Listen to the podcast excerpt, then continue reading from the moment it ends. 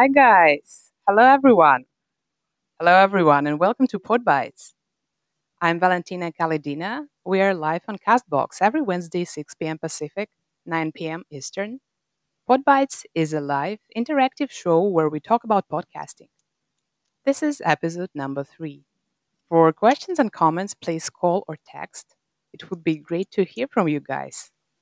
In PodBytes, we invite investors, podcasters, and other key opinion leaders to share their insights into the future of the podcast industry. The show is recorded live and uploaded as a podcast episode afterwards. You guys can engage with other listeners and guests by dialing in or writing comments in real time. You can also send virtual gifts to the host to support the show. Hi, everyone. Uh, thank you for joining us. Camille, hello. Uh, welcome, guys. Thank you for following the host, Camille. Thanks, everyone, for joining. Jonathan, welcome. Tao, Seong, welcome. Rakesh Kamal, Lovely Kai, Antram.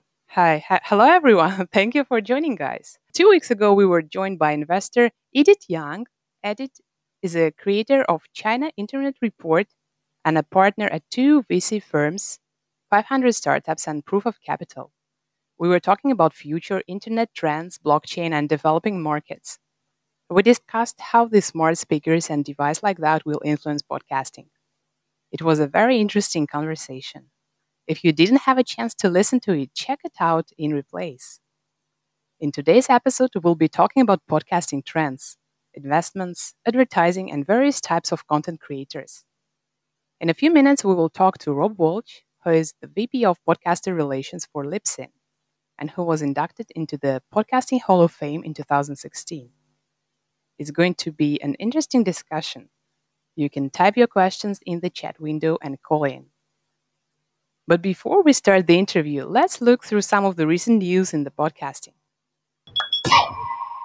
A new company called PodFund will begin making one-time investments in podcasts in exchange for a share of their revenue, reporting The Verge. The PodFund team has raised two point three million U S dollars in its seed round, which includes investment from Bloomberg Beta, Zelkova Ventures, Tech Nexus, Pascal Levy Garbois, and Weave Capital. PodFund is founded in partnership with and operated by Radio Public and is led by C E O Jake Shapiro and General Manager Nikola Korzenko. In coming months, PodFund will find, fund, and support dozens and eventually hundreds of podcasters. Best of luck with your initiative, guys. And uh, yeah, thanks everyone for joining again. We're uh, looking at the industry news. And uh, thanks, Eric, for your heart. Thanks, Alan Zhao, for joining. Thanks, Renee, for the microphone and other gifts. Uh, welcome, guys. You can type your questions in the chat window. And uh, moving forward, next week, Apple will start a new session which is called Creating Your First Podcast. This will be at the Apple Store in Chicago. Creating Your First Podcast, it is called. It's a thirty minutes Apple Store session that uses GarageBand for iPhone to teach the basics of recording, editing, and refining a podcaster trailer with music and audio loops. I hope we have some listeners from Chicago. And you guys, please keep that in mind and share your impressions afterwards. Last one. According to the Infinite Dial twenty nineteen Canada report, there is a robust growth in smart speaker ownership and podcast listening. Over one quarter of Canadians who are above eighteen years old now own a smart speaker. And thirty-six percent of Canadians who are above eighteen are now weekly podcast listeners. Now, news from Castbox. Castbox currently has more than one hundred three million of episodes. This is the equivalent to more than sixty-six million hours of audio content. Wow! It would take about seven thousand five hundred eighty-two years to listen to it. But this will be a great experience, I promise. Hello, guys. Uh, thank you. Thank you for joining us today.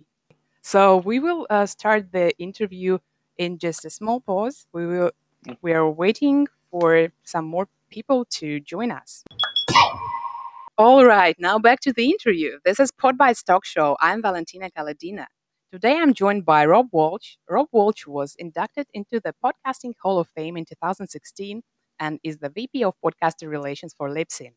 Rob is co-author of Tricks of the Podcasting Masters Q two thousand six, which was an editor's pick as a top ten reference book for two thousand six by Amazon.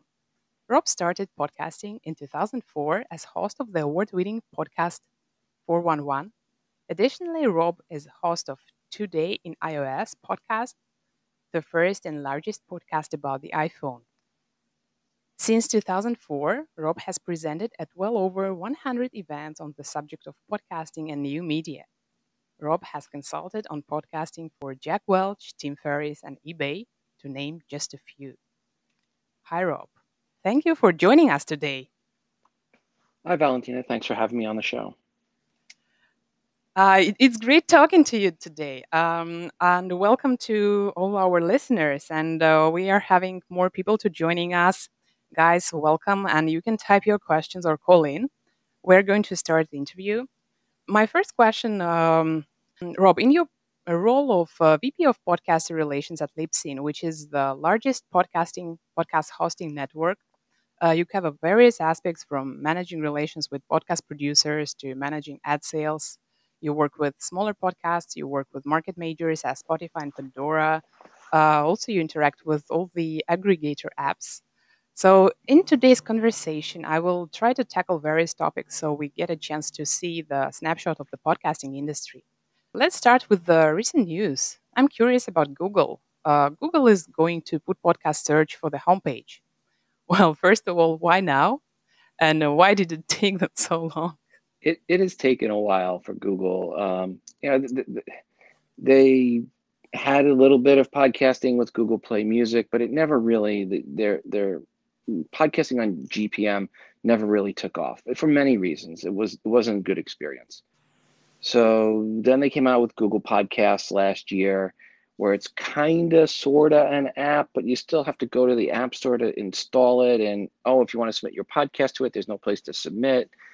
So it's it's, it's a little bit confusing, yet still there. And now the latest news from Google, which is around Google Podcasts, but they're going to put it in the search results. And and these search results are anywhere.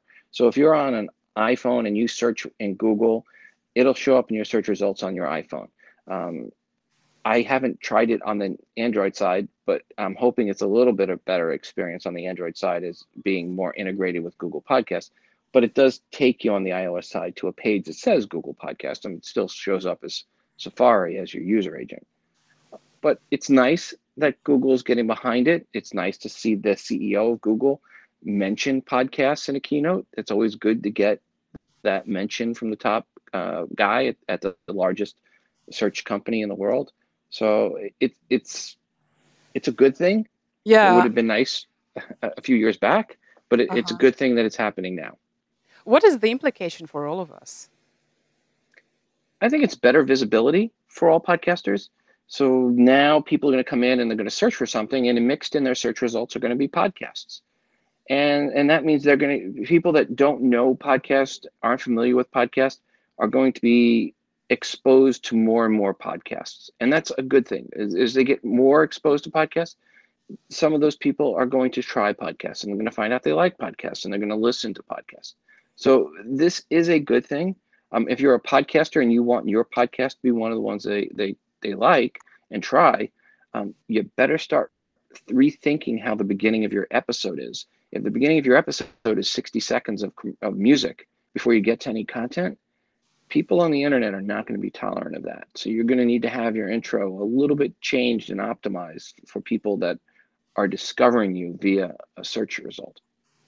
Right. So what would be your rough guess? How many new users, how many first-time users that this can bring? Is it like hundreds or thousands of people? Oh, it, it'll bring millions of new listeners uh, for sure. Uh, but it, you know, it'll be a few percent growth.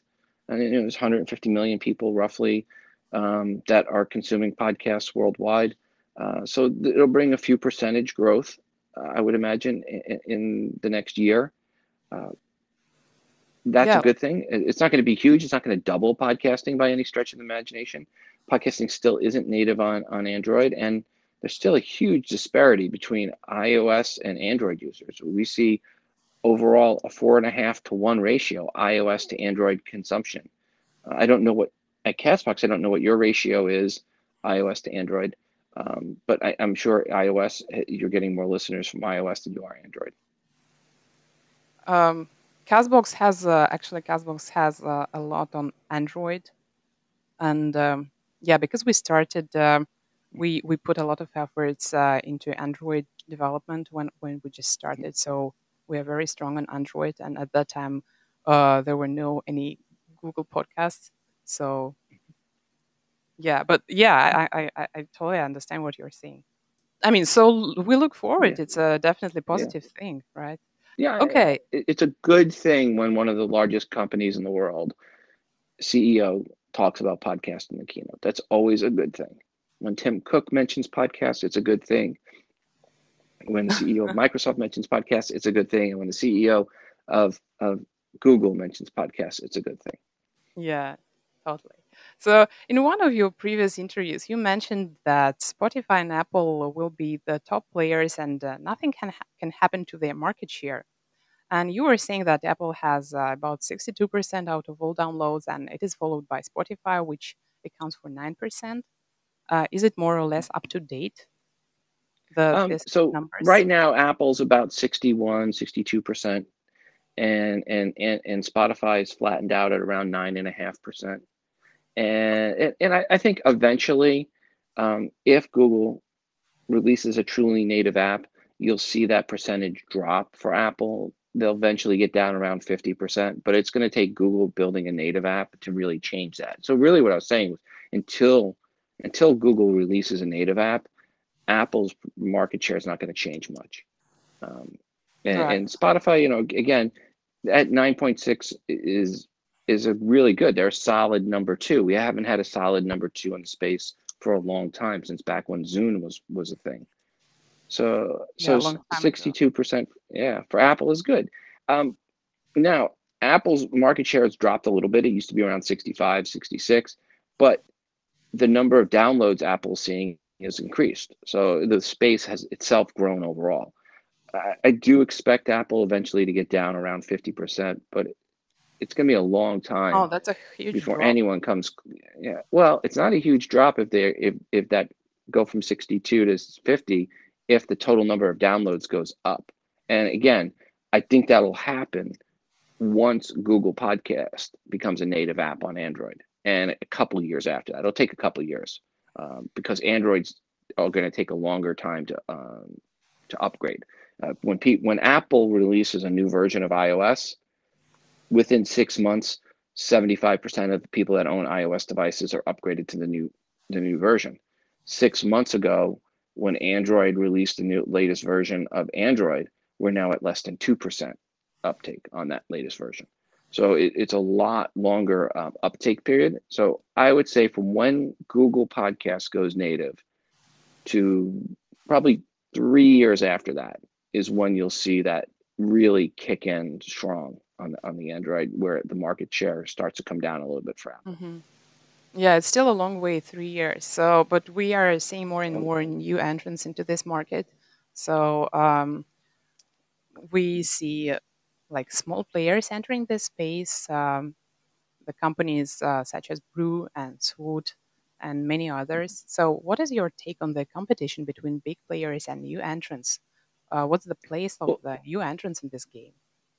Well, Brew is one that shot themselves in the foot and keeps shooting themselves in the foot. I don't see that ever getting any any uptake the way it is right now, because when you go to the Brew app and you go to open it, the first thing it wants you to do is create an account.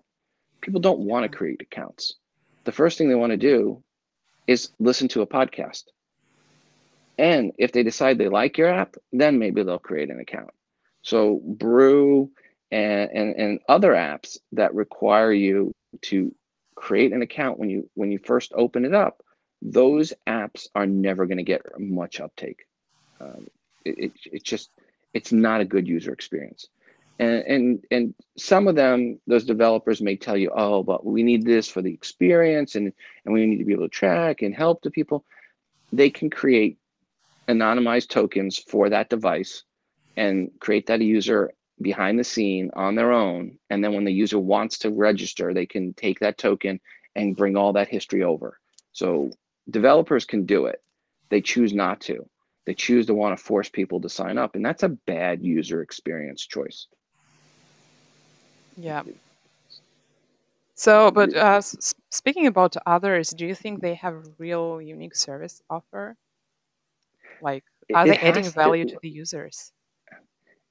At the end of the day, for, for the apps that have done the best are the ones that have made it the easiest to consume the content people knew they wanted to consume, right?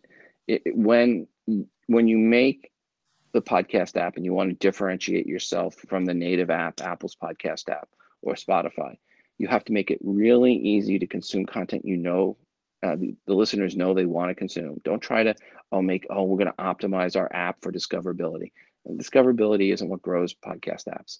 What grows podcast apps is ease of consumption of the content they already know they want to consume. That's what we've seen for the apps that are the biggest in the space, right? Um, and and outside third-party apps. And a lot of times people try to go, oh, well, we're going to, it's all about discoverability, all about discoverability. And, and the problem is that's not how podcast consumption and, and, and the spread of podcast has worked. It's worked by people telling their friends, go listen to this, go listen to that. Um, and, and that really, when you when you talk to the biggest podcasts, is how they've gotten big. They say their audiences promoted them. So right, I think that, when it comes back helps. to, yeah, yeah, when, when it comes back to the apps, what the apps need to do is, is make it really, really easy to consume and give extra features. Um, you know, uh, there are, I don't know, without naming names, there are some apps that have done a really good job of making it easy to consume content and adding features so that it, that they can, that the end users can easily consume the content they would know they want to consume, and, and either organize it in a playlist or or go from one episode to the next in that same show. That that's where we've seen the apps that do the best. Right. So, um, yeah, I'm just going to welcome a few new listeners who joined us. Uh, hello, C J. Hello, Will. Hello, Gurjinder. Hello, Bikash. And uh, thanks, guys. Thanks for joining us. Hello, Cameron. And uh, C J is saying, personally, I hate it as well when apps force you to yeah. log in or create an account. I mean, my my yeah. yeah, my job is, right, to look at all these different apps that come out. So I'm always checking different apps. I still haven't created an app on Brew yet.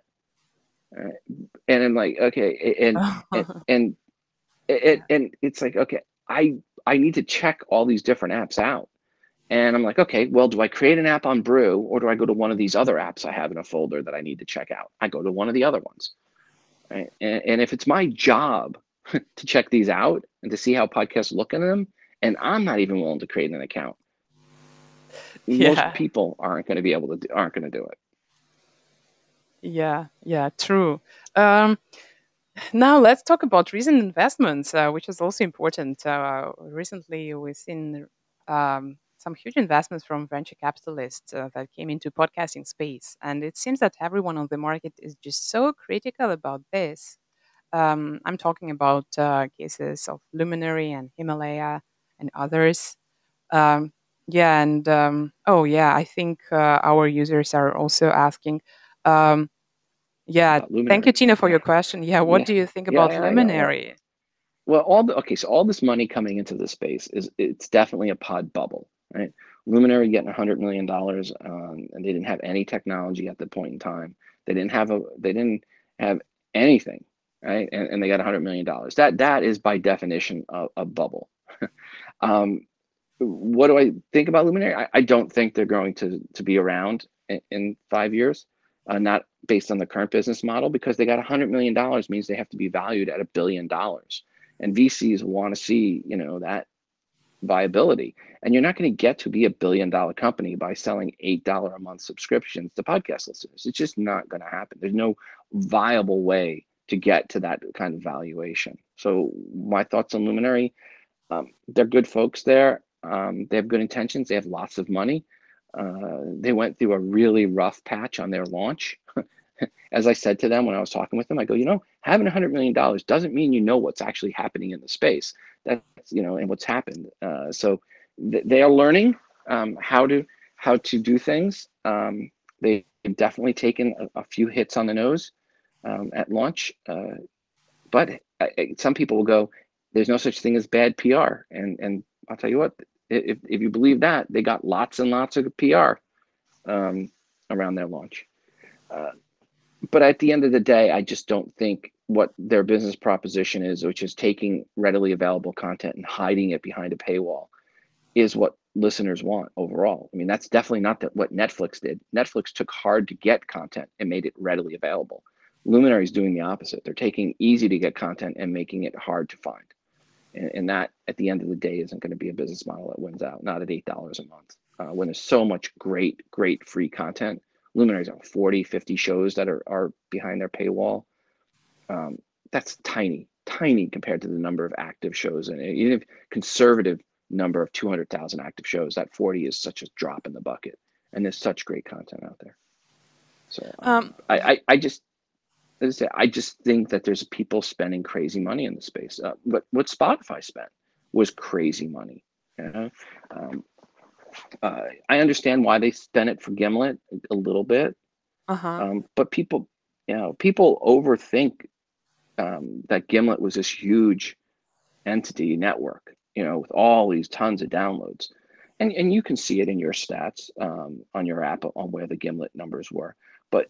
If you looked in Apple Podcasts, right after the Gimlet acquisition happened, Gimlet didn't have a single episode, not one episode on any show in their network in the top one hundred.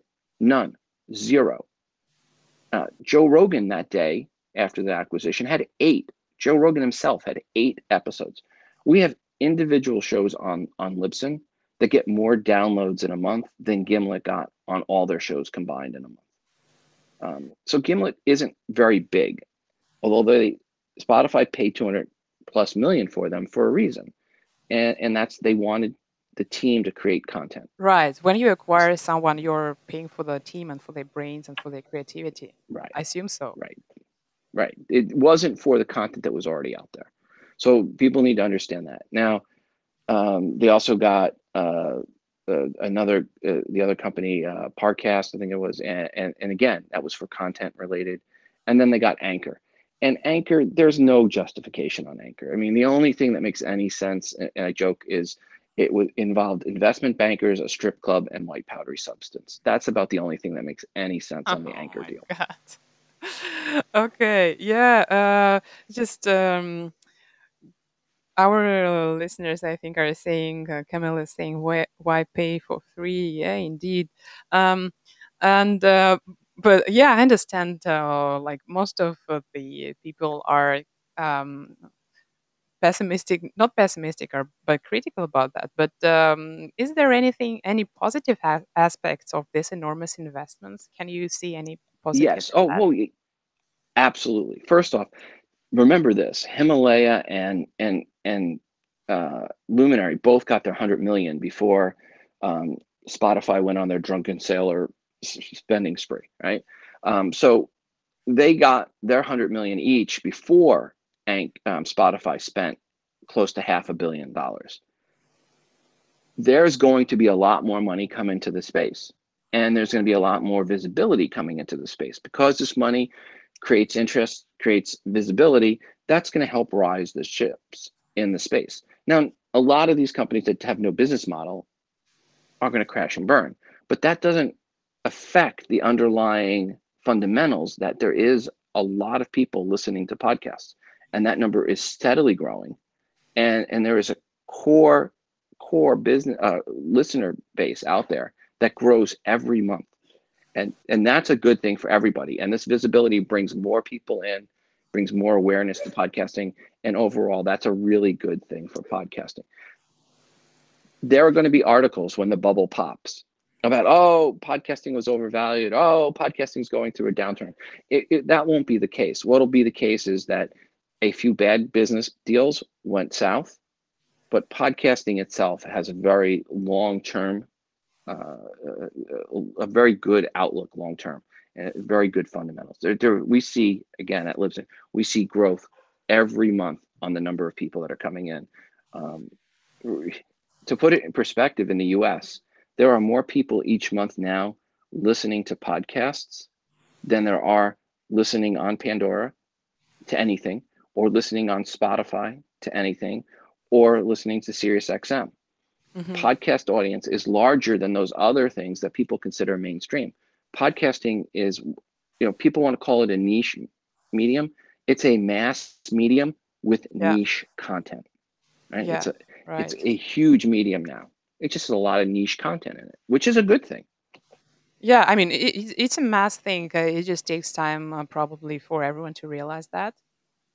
Um, yeah, but if you if we uh, come back a little bit to this mm-hmm. investments uh, topic, so um, can you give a rough guess where are you? Where do you think the next acquisition will happen? Will it be in the acquiring content creators or something else? Well, uh, what was it? Acast just acquired Pippa. So we've had yeah. that one that was recently. Um, there's rumors of uh, another um, acquisition that's going to be announced here in the next before the end of the quarter. Uh, probably can't say who it is, but it, it, there's a rumor that it, um, uh, one of the other hosting companies out there, not Libsyn, one of the other ones out there um, is going to get acquired um, mm. by one of the bigger um, media companies. It's good but to know the it, rumors. Wow. Okay. Yeah, it, it, we'll see if it happens. But you know, uh-huh. um, my my sources have been pretty good in the past, uh, yeah, and, and we sure. hear from investment. Yeah, we have hear from investment bankers. We, we kind of know sometimes when, before these things happen because we get calls and they go, "What do you think about this company?" Okay, well, if you're asking about a competitor, we know why. Uh, um, but it, you know, there's going to be some more acquisitions. It's, it's going to happen. Um, there are going to be more networks that get acquired. Um, people that are creating content that have the rights to that content. You're going to see those small networks getting acquired. Um, someone um, like, you know, like the producer behind Tannis and Rabbits, uh, you know, he's, he, he's, he's perfect acquisition for someone who wants content. So you're going to see more people like that. And maybe Jim Harold and his paranormal network, mm-hmm. you're going to see folks like that. Um, and I'm saying those people specifically, you know, I'm saying Max or, or Jim, but I'm saying people like that are are are likely to get acquired um, because there is some really good content in certain niches. And when those niches become popular and, and show some mass, people are going to want to want to get a hold of that content. Uh, you know, again, G- Spotify spent two hundred twenty million dollars for Gimlet for the so that they could create content. Now, people don't may not realize this. The Ron Burgundy podcast, iHeartRadio spent reportedly over ten million dollars for the Ron Burgundy podcast for twelve episodes. And it wasn't even good. Um, so there is definitely a, a, um, a bubble right now around the content. Yeah, uh, but it's it's not bad, not a bad thing. Uh, not a bad thing that no, can to content creators.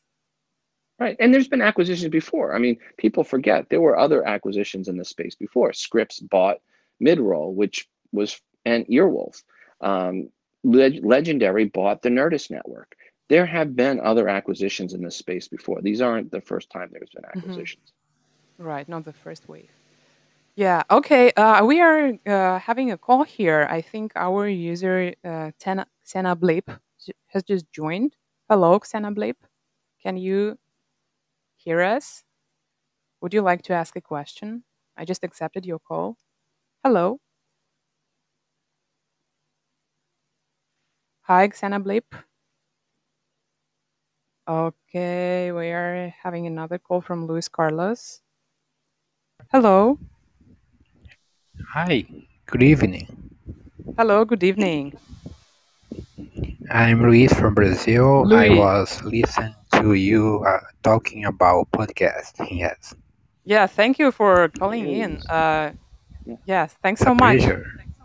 Do, do you have uh, if you have any question, just feel free. Uh, thank you. Um, no, I'm just uh, I um, I like it to listen podcasts about English because I study English. You know, I like uh, podcasts about news, about uh, history. It's good for me to learn. Oh yeah, definitely. And um, yeah, Rob. can you comment on the English content, or maybe you can recommend to our listeners something to improve the English? Uh, yes. You know, if you if you like history podcasts, um, two history podcasts I highly recommend: um, Hardcore History with Dan Carlin, and, and their episodes are his episodes are about five to six hours long. He releases a one or uh, one a quarter, one one a quarter or a half a year, um, and then every week um, Mike Duncan does the Revolutions podcast, and then you can go back and also hear his other series called The History of Rome. So if you haven't listened to The History of Rome, um uh, check that out. But Mike's current ser- series is called Revolutions. It's a great history podcast, um, and if you're trying to learn English, uh, it's a really good one. And then again, um, ha- Hardcore History with Dan Carlin is another is you know one of the largest out there. Yeah, I look for I look I used to look for easy podcasts for me because I my English level is intermediate, I think so. Yes. Yeah, it, it, and both Dan and, and Mike have good um, uh, uh, lack of accent. There, so there's not a strong accent in from the U, uh, U S English point of view. So if you, the, both of them are very good speakers. Ah, uh, yeah. Thank you for yeah. Check check them out. Thanks, thanks so much, Luis. Uh, thanks so much, and uh, please uh, join our next shows. Um, I'm going to talk to another listener. We have a call from Rakesh. Uh, hello, Rakesh. Hello. Hi, uh, this Hi, is Rakesh. Rakesh here from India. Hello. Hello, welcome. Hi. Uh, good morning from India. So I just uh, thought, you know, I'll call and uh, ask you guys. I mean, what do you think about podcasting in India? I mean, in India, it has not been such a big space. Uh, but we have been radio listeners, and I think there will be a lot more people coming in into, you know, listening into podcasting, making podcasts and everything with, you know, uh, increasing mobile penetration in a country like this. Um, what do you have? What do you think? Do you have anything that you want to say? Well, there are some shows that do well um, in, in India. Uh, there's a lot of content that doesn't show up in India because of the laws there. Uh, there's about eighteen to twenty countries in the world, and India is one of them, where if even a single episode is explicit, labeled explicit, the whole show disappears. So if you go into Apple Podcasts in India and you look for um, uh, you know, certain shows that are labeled as explicit, they're not going to show up in, in the iTunes directory. So you've got that issue there um, that, that holds back some shows from performing well in India. But there are there are shows that we see that get a good percentage of their, their audience there. Um, it, you know, it, it's really about creating local content for the local market. Um, if you if, you know, and and most of the world at this point in time is still behind the United States when it comes to, pers- to consumption of podcasts. Uh, even they just announced what the Australian um, Edison Research just announced Australia um, uh, surveys last week. And what they found was, you know, uh, even though eighty-three percent of the people in Australia knew what a podcast was, only thirty percent had ever listened to a podcast. Whereas in the U S, seventy percent had knew what a podcast was, but fifty-one percent had listened to a podcast. So, you know, there's still a few years um, behind the U S market in every place o- outside the U S at this point, with the possible exception of Japan. Okay. Yeah, yeah but uh, yeah, uh, thanks, uh, thanks, Rob, and thanks, Rakesh, for asking. And uh, yeah, and um, just a little follow up uh, about the Indian market. Uh, what do you think of local players such as JioSaavn? Have you did you have a chance to I, try them? No, I haven't. Yeah, and, and you know, and and there's a um, I, I've talked with a company that um, one of the largest um, music uh, distributors in India about getting podcasts into India, and in that, you know, similar to how Spotify, we got podcasts into Spotify. So it, maybe in time, um, that's going to be one of the ways we help get more podcasts in there is through through the uh, some of the local music applications and services in India. Mm-hmm. Yeah, I can add from uh, Castbox perspective, uh, we see definitely growth on the Indian market, and Indian market was one of the first uh, markets where we launched Livecast. So probably that's why, you know, we have Uh, so many Indian listeners, and uh, yeah, so the dynamic is positive.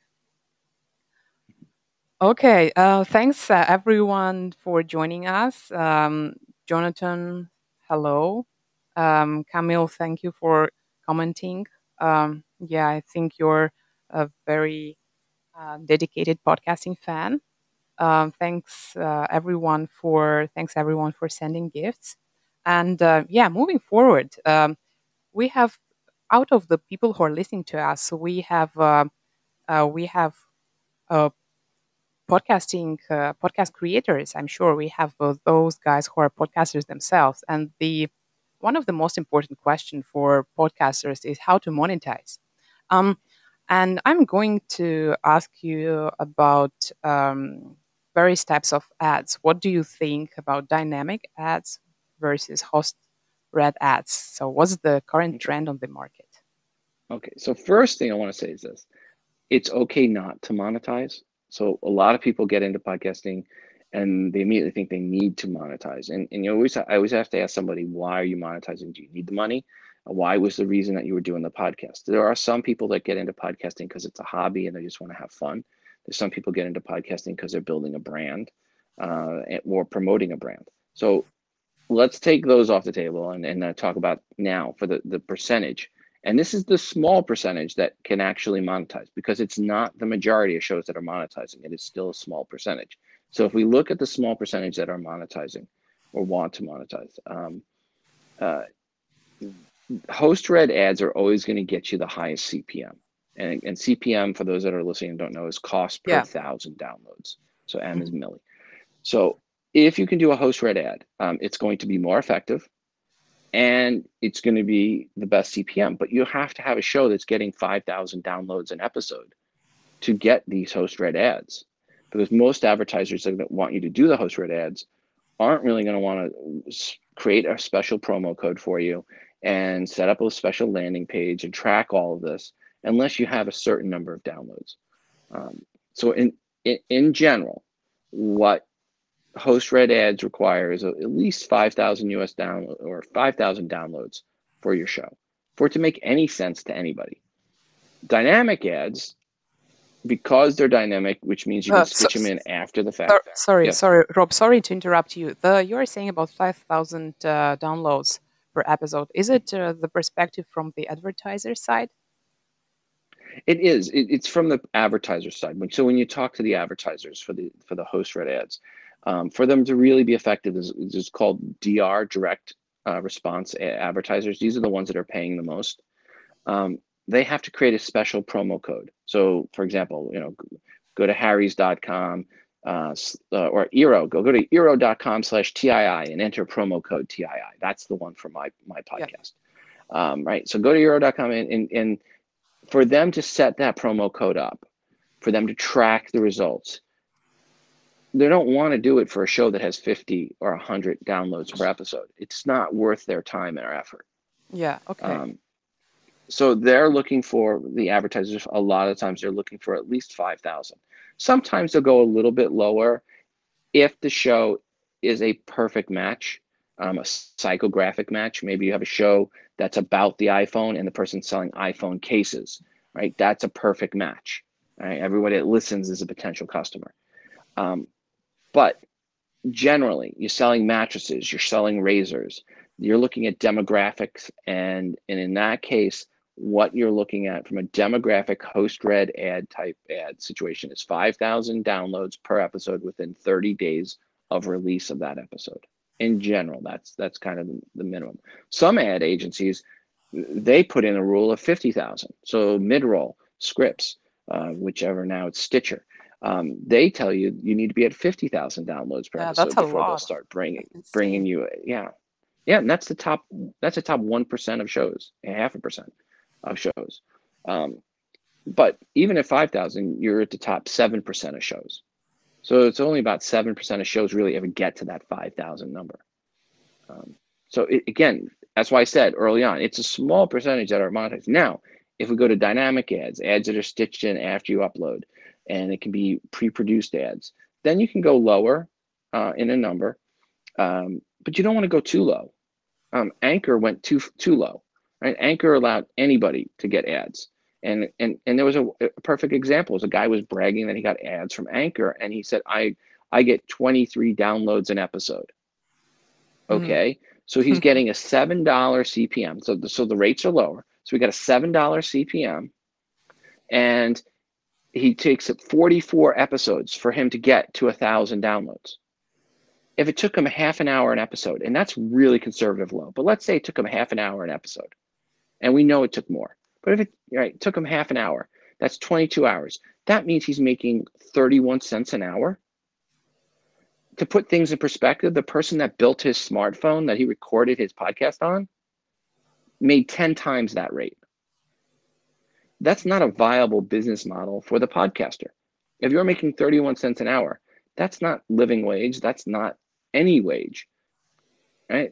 So people have will realize, the producers will realize when they're not making any money, it isn't worth it. And that's not a long-term solution for monetization.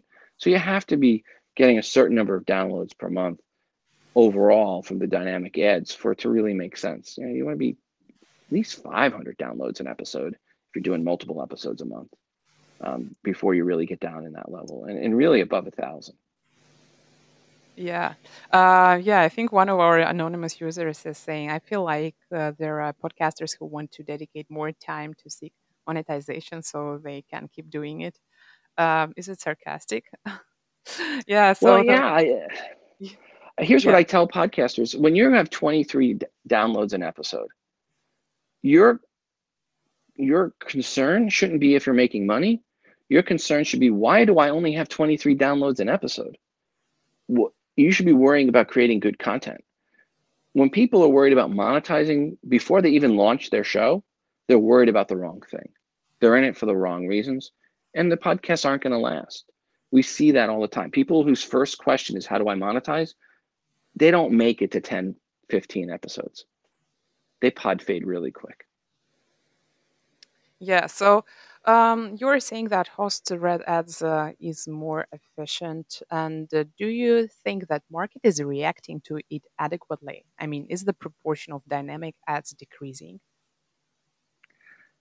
You're going to see more dynamic ads coming in because it's easier to get dynamic ads into more shows. Mm. Right? So you're going to see more dynamic ads come into the space. That doesn't mean there's going to be more dollars going to dynamic ads. It just means there's going to be more ads that are dynamically stitched in.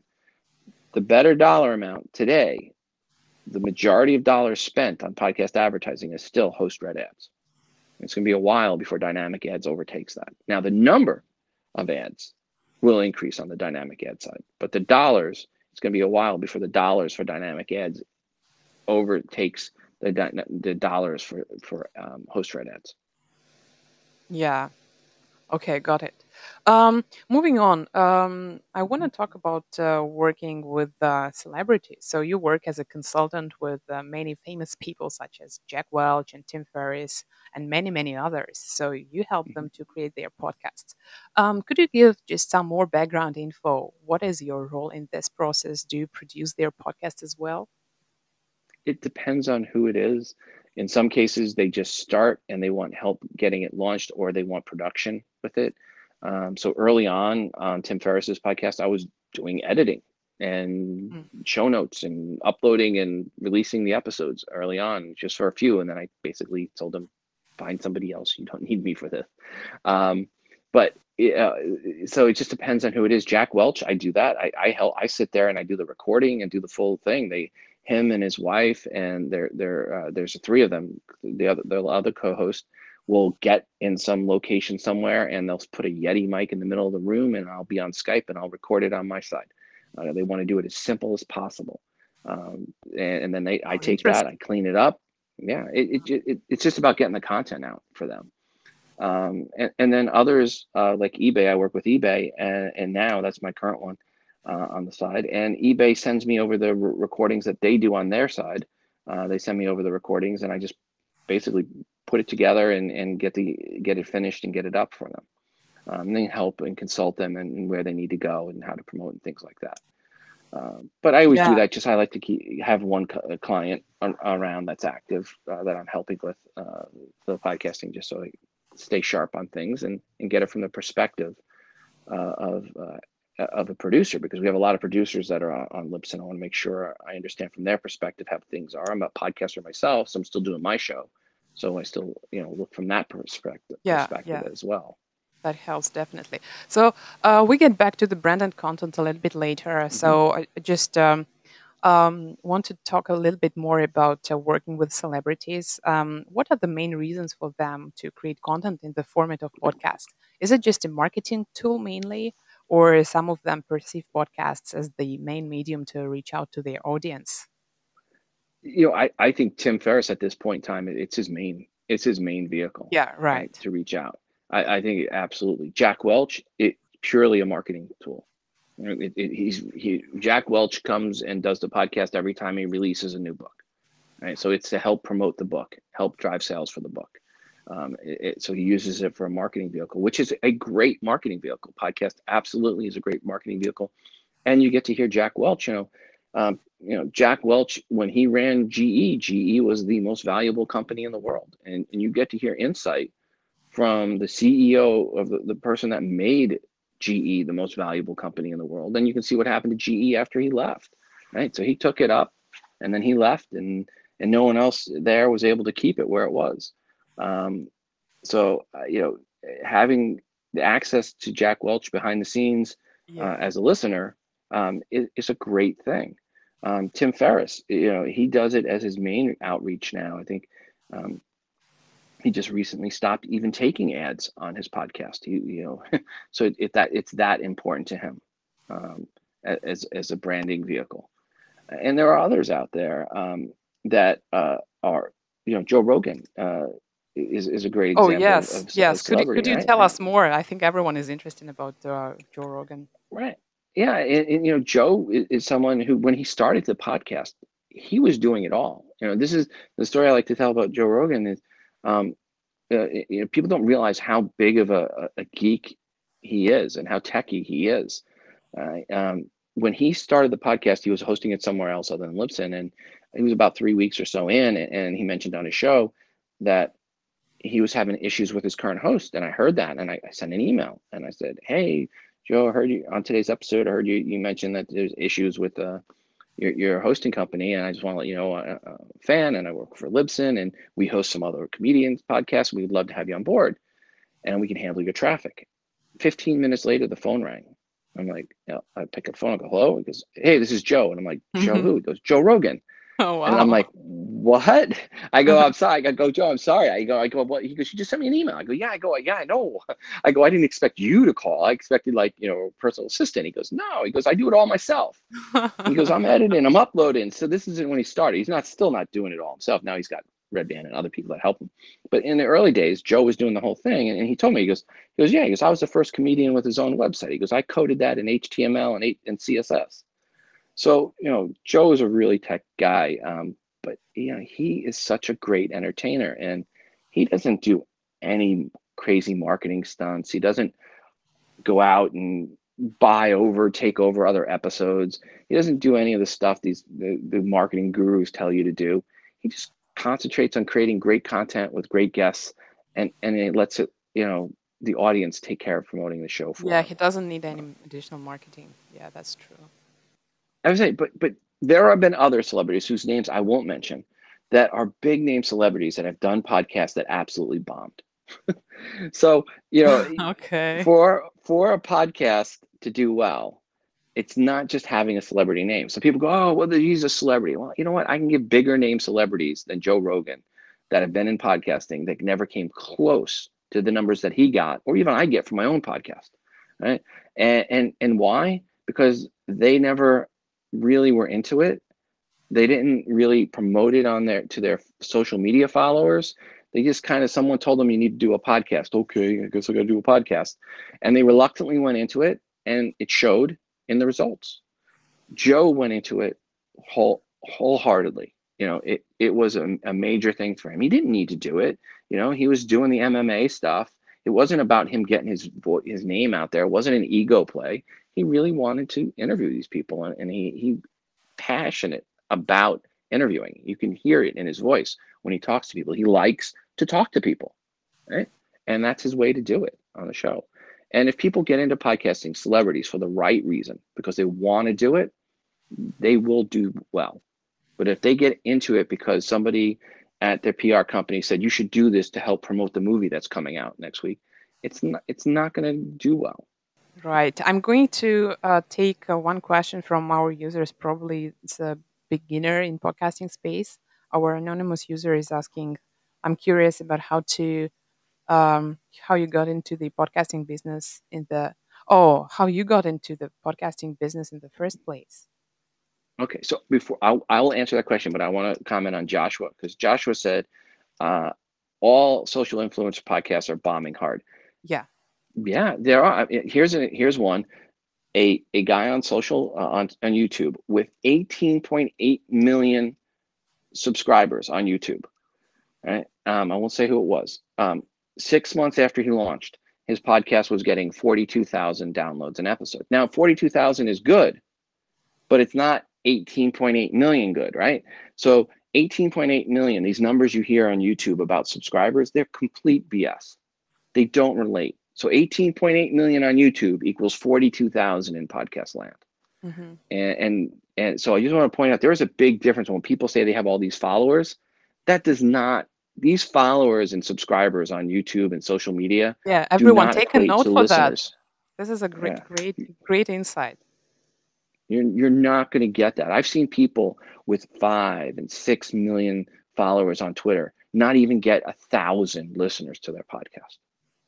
Right? So you you forget what the, the social medias are. And, and Joshua, you said, right, they, they are bombing when you c- compare those numbers. Now, that said, the guy that got eighteen million, eight point eighteen point eight million subscribers and forty-two thousand podcast listeners, forty-two thousand is still in the top one percent of podcasts. So he still did good, but you have to put things in perspective and understand the numbers that you hear thrown out. Um, you can't compare social media numbers and you can't compare YouTube numbers to podcast numbers because they're not true audience. Subscribers, people running around, subscribe to PewDiePie, subscribe to PewDiePie. Those aren't audience. Those people just clicking subscribe because their friends told them to click subscribe. Podcast listeners are real. They're core. And they, they take action. All right, now back to how I got into yeah, podcasting. Yeah, yeah, yeah. Let's go back to that one. Uh, I was looking for a hobby. It was two thousand four. I was at the right place at the right time. I just finished my M B A at UConn, and I needed something to do. I was traveling for work five out of six weeks on the road, and I wanted something to do in the hotel room. Um, and and started listening to the podcast, and I said, you know what? I want to do podcasts. And, and so that's what got me into podcasting, and the hobby soon became a passion and overwhelmed me. And shortly thereafter, I quit my day job and started podcasting full time. Foolishly, in hindsight, should have waited, should have milked the day job for more money. Um, but uh, and so, uh, and by the way, the folks in the chat room, I'm not going to tell you who it was. Um, but uh, on, on that, with the eighteen point eight million, you have to work it out yourself. Uh, but the point is, I got into podcasting as a hobby, and and when I got into it, I, I knew I wanted to do it. I looked around, and this was October two thousand four, and I looked around to find a tutorial on how to podcast, and there wasn't one. There was no sites about podcasting. There was nothing. There was one article in Engadget that said, you want a podcast? Take this enclosure tag, put it in your R S S feed, and you're podcasting. And, and I had no idea what those two things meant, so I researched, and I, I started a podcast called, and a website called Podcast four eleven, and to help people learn how to podcast, so they didn't have to go through the the, the hard times I went through figuring it out. Um, and and, uh, and and for a topic, I said, you know what? There's about one hundred podcasters. I'm going to do a podcast interviewing podcasters. I'll talk to the folks that are already doing it. And and now that that number of podcasters has grown quite more than one hundred. mm. And that is that's how I got into podcasting. And then I was uh, lucky enough Um, to get hired by Libsyn over twelve years ago. I was promoting their service on my podcast all the time. It's where I hosted for two years before I start over two years before I started working for them. And uh, they said, you promote us so well, would you like a job? And I said, yes. And I've been with Libsyn ever since. Yeah, that, that's, that's a cool story. But um, yeah, uh, we have a question from Samantha who's asking uh, you to recommend something for people who are interested in getting into it. Uh, Because nowadays the market is obviously different from uh, the market that we had in two thousand four. So what would be mm-hmm. your advice to people who are going to start podcasting? seven percent of podcasts ever get to the number where you can monetize, really realistically monetize. And and only only about two percent ever get to where it's going to get to the point where it's a day job, right? Um, from a monetization point of view. Keep your day job. Keep it until it's holding you back, where pod, it's holding you back from making more money on podcasting. Keep doing it. Um, learn about this thing called five hour energy drink and take lots of them, right? Sleep is a is a luxury you can cut back on if you want to be a podcaster, and you're getting and you think you're going to get eight to nine hours of sleep. You are woefully mistaken. Um, that's just not going to happen. Um, uh, it, it takes time. It is a lot more work to podcast than it is to blog or anything else. But on the upside, there is more time in the day for people to listen to podcasts. So you have an opportunity, and there's a lot less podcasters than there are bloggers. There's six hundred million active blogs. There's only about two hundred thousand active podcasts. So now is a good time to get into it. But, but don't get into it thinking you're going to get rich. Don't quit your day job. Do it first. And Maverick, your first podcast is more than likely not going to be your successful podcast. Your first podcast is how you're going to learn to podcast. Your second podcast is going to be when you get that brilliant aha moment and can act upon it. Aaron Mankey at Lore. Lore was not his first podcast. It was his second podcast.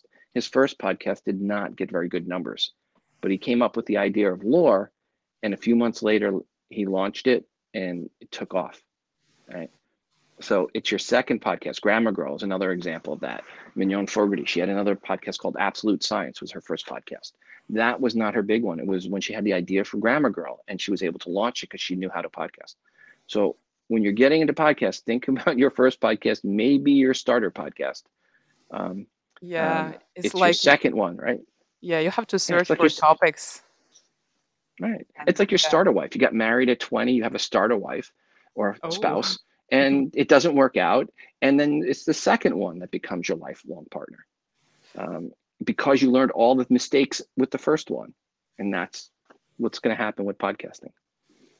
Yeah. Okay. Yeah. Um, guys, uh, thank you for your comments. Thanks everyone for asking questions and typing your comments. Uh, we are, we have to wrap up very soon. I'm just going to uh, take a question. I think Tina asked, what do you think of this live cast? Well, I, live is good. I like live for the perspective that live is great when you get audience interaction. Um, there should be, a, I, I am a firm believer there should be a reason to do live. Um, don't just do live because you think live is sexy. Do live because you're going to interact with the audience. I think one of the worst things you can do is do live and not interact with your audience. Um, yeah. That that's that's a tease. That and and, and on top of that, you're not going to be as good. Right? If you're not going to interact with the audience, why bother doing live? Just be purely edited. And not every show is meant to do live. You have to understand. Like my show, Today in iOS, I could never. People said, "Oh, why don't you do it live?" It takes me twenty minutes. It takes me an hour to record each twenty minutes because I edit as I go and I and I fix things and, and I look at my notes and I try to figure stuff out. That would be so boring to watch me do Today in iOS live. I would never do that to my audience. Um, but live has a has a good place when you interact with your audience, and you have to make sure if you you, you do that. Yeah. Okay. I think we um, got a call from Camille, but um, yeah, I. I didn't uh, have a chance to pick up the call. If you want to ask something, just call back. We still have a few minutes, still a few minutes to go. And um, yeah, and before we... Re- okay, Camille is asking to join. Hello, Camille. Hello? Can you hear us well? Okay, I think we... Okay, yeah, I don't think we have good connection here. Okay. Oh, yeah. We have one more question from the user.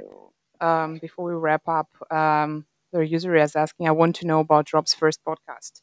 I think Rob's My first, first podcast yeah. was pretty successful. Was pod- it was Podcast four eleven. Now, again, you have to look at success in in in in, in, in, in moderation or in, in perspective. my first podcast, Podcast four eleven, which is the one that got me known in the podcast space. And it was, you know, the podcast to go to about podcasting. It was the first podcast about podcasting. Um, and at that point in time, in its heyday, um, it was getting three thousand to four thousand downloads an episode at the most. I launched a couple years later, uh, after it launched, I launched a podcast called Today in iPhone. And Today in iPhone, within a matter of three months, had a bigger audience than Podcast four eleven, because I launched the, first, the, the Today in iPhone at the time that the iPhone came out, or actually before the iPhone came out. I launched it in April of two thousand seven. Um, so my second podcast was much more successful and, um, than my first one, as far as numbers of downloads go and, and, and monetization goes. Um, but Podcast four eleven was what taught me the space, got me my relationships, and that's what got me the job. So from that perspective, you know, I, I can't complain. And I got lucky. And I was, again, I got lucky. And, and by the way, if you go to look at Podcast four eleven and try to find the first thirty episodes, you won't find them, because the first thirty episodes, quality-wise, were so horrendously Oh, bad. Really? And um, what happened yeah, to them? Yeah. I took them down. They were wow. just embarrassing, because there was learning how to record Skype. Nobody knew how to record Skype. There was no software to record Skype. Um, it took me a while to figure out how to record an interview. I was going on the fly. There were no tutorials. There was no you know, webinars. There were no masterminds um, back then. Um, so I was learning it. And I got help from one of my listeners, a guy by the name of Paul out of Columbus, Ohio. And he said, hey, he goes, here's some help. Here's what I think you can do to help on your on your, your recording equipment. He goes, he was an audio engineer. And, and he helped me out and finally figured out the right way to record a Skype interview. And and and from that point forward, for the last, you know, fourteen plus years, I've been using that same basic setup to record Skype interviews, and it's been rock solid. Um, but it took a while to get there. In the first thirty interviews, you can hear it in the audio quality. Um, um, so I took them down. I would be curious to listen to them. Yeah, I, I have a notes. I think I have in the, uh, hidden on the website. If you can still find the notes too, I, I say uh, if you really want this, email me, or, and I'll send you a link to it. But I, oh. I, I, I'd have to really dig to find links to them at this point in time. Mm, yeah.